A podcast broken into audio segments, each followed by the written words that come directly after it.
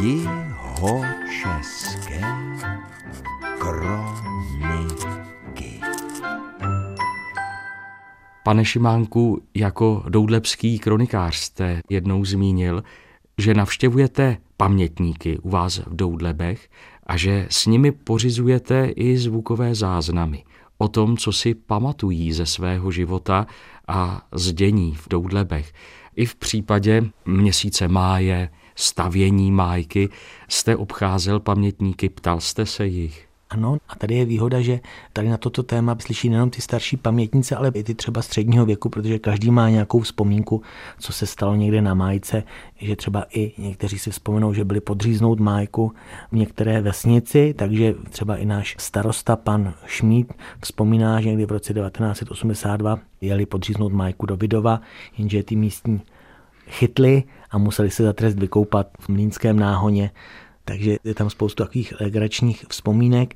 Například ve vesnici Střížov vzpomíná jeden pamětník, jak za první republiky je místý mladík z vesnice Plav podřízl májku která se ale naštěstí zachytila od ty okolní lípy na té střížovské návsi. On ji podřízl kvůli tomu, že chodil za jednou místní dívkou a to se těm střížovákům nelíbilo. No ale ty střížováci to zjistili včas, takže tu majku, to už byl nějaký další den po 1. květnu, ale ta majka měla stát celý měsíc, tak ji znova postavili, akorát pak, když šli lidi do kostela v neděli, tak se hrozně divili, že ta majka je nějaká kratší, než byla předtím. Nebo pan Persán z vesnice Kladiny vzpomíná, jak nevím, jestli to bylo před 50-60 lety, jednou z vesnice Kladiny šli a podřízli majku v Římově, kde jim špatně hlídali a přinesli si tu majku římovskou do vesnice Kladiny, tam si postavili té svojí, takže to byla taková trofej, že někomu tu majku podřízli. Ty příhody jste i zapisoval přímo do kroniky, nebo to máte jenom uchováno na těch zvukových záznamech a ve své paměti? Mám je uchované v těch zvukových záznamech. Tady do kroniky jsem zapsal, jak se ta majka stavěla tady přečetl ten poslední odstaveček. Změnu toho, jak se stavěla, vyprávění pamětníků o stavění máje v minulosti. Na Čapkově kopci se májka staví už mnoho let. Podle nejstarších pamětníků se nejprve stavila na návsi ve Straněnech proti Václavům nebo v Doudlebech také na návsi vedle Trochů, dnes Pilbauru. Později se stavila i u kulturního domu. Vždy byla ale společná pro Doudleby i Straňany, pro obě vesnice dohromady. Strom se prorážel v lese ve Farském a převážel opřený jedním koncem o vůz, který chlapci tlačili. O posvícení se pak Májka porážela.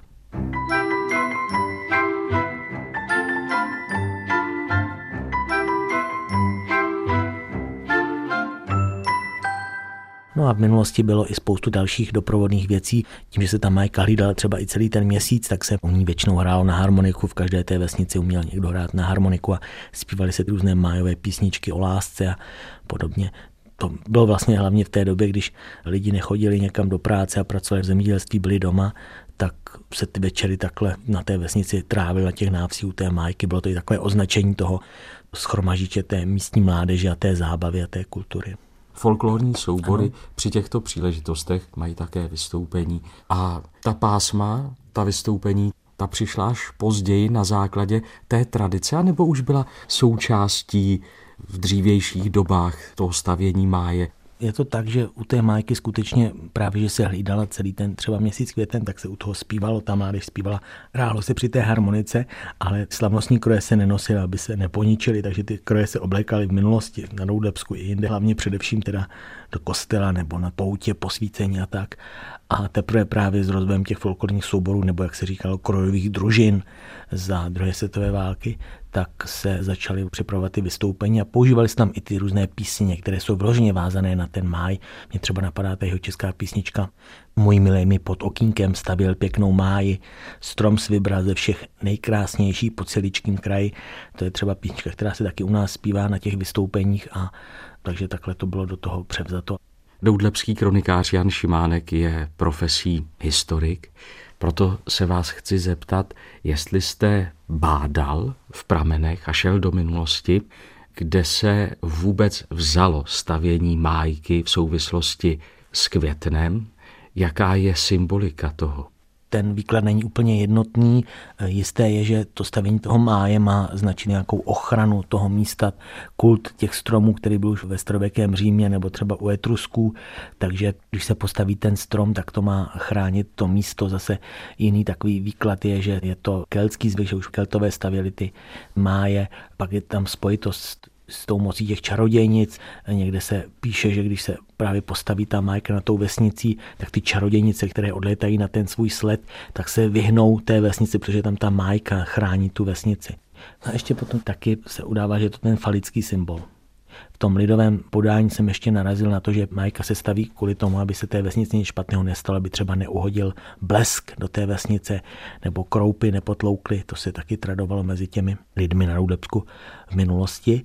A potom jenom ten úplně obyčejný výklad, že ta Majka vlastně má označit to místo, kde se bude ta mládež bavit, kde se bude tancovat a zpívat a proto se ta majka staví.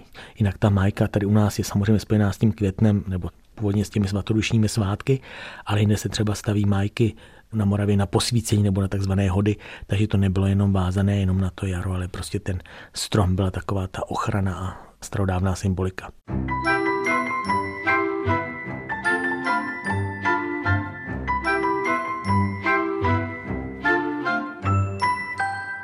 Pane Šimánku, když kultura našeho světadílu vychází z kořenů antických a židokřesťanských, rád bych se zeptal na to, jak se v průběhu máje, měsíce lásky, promíchávají pohanské a křesťanské stránky prožívání tohoto měsíce to stavění máje, to je vložně opravdu ten pohanský zvyk, tam bych řekl, že křesťanství do toho nic nového nepřineslo, to šlo s tím vlastním vývojem, ale ten měsíc máj v minulosti byl, nebo i v současnosti v katolické církvi měsícem Pany Marie, takže se v kostelích konaly májové pobožnosti a na těch vesnicích, kde nebyly kostely, tak se lidi scházeli vždycky večer u kapličky, tam některý ten hospodář obecně vážený vedl právě to modlení, kdy se taky zpívalo. A zase od těch pamětníků vím, že ty lidi se na to vždycky moc těšili, protože potom ten den měl takový řád a když to modlení skončilo, tak se tam mládež chodila procházet, třeba zpívali se potom další světské písničky a takže k tomu patřily takzvané májové pobožnosti. Pokud ty pobožnosti jsou, tak jsou pouze v kostelích, vede to kněz, takzvané májovky, ale u těch kapliček to bych řekl, že už se teda nedodržuje nikde, to zaniklo. Z podstaty svých zájmů a své profese, pane Šimánku, také píšete statě knížky. Napsal jste i knihu, ve které zachycujete jaro v Doudlebech nebo na Doudlebsku. Ano, já jsem to všechno zpracoval v knize Doudlebsko od jara do zimy, která vyšla v roce 2019 v nakladatelství Veduta. Tam je tady to všechno, co jsem říkal, popsáno a jsou tam ještě i další takové různé příběhy a reportáže z těch zvyků během roku. No a co se týká těch historických záznamů, tak historik českobujovický Daniel Kovář našel v pramenech, když psal knihu o vesnici Doubravice, že v tom polesí polesí Doubravickém, které sahalo až k vesnici Heřmáň, konkrétně k samotě Vápenice. V roce 1767 porazili několik mužů z plava několik májí nebo stromů vzrostlých před těmi svatodušními svátky a konkrétně jednu velkou jedli a 20 dalších stromů, což právě dokládá, že už v době té vlády Marie Terezie v tom roce 1767 se ty májky stavěly a porážely. Přitažlivá je ta skutečnost stavění máje, ale co kácení máje po měsíci? Tak to je právě to co většinou ve většině těch obcí na Roudlepsku se nedodržuje.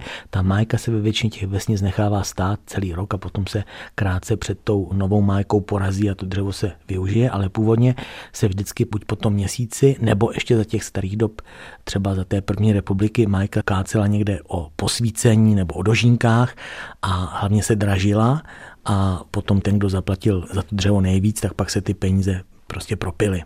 Ale jsou ještě vesnice, kde se ta majka právě potom slavnostně kácí na konci toho května nebo o tom víkendu, třeba je to tak ve Zlaté koruně, nebo taky tady ve vesnici Heřmaň, ta majka se pak slavnostně dražila, takže to k tomu taky patřilo. Ale není to váš případ? V bych to není, prostě to nechává stát.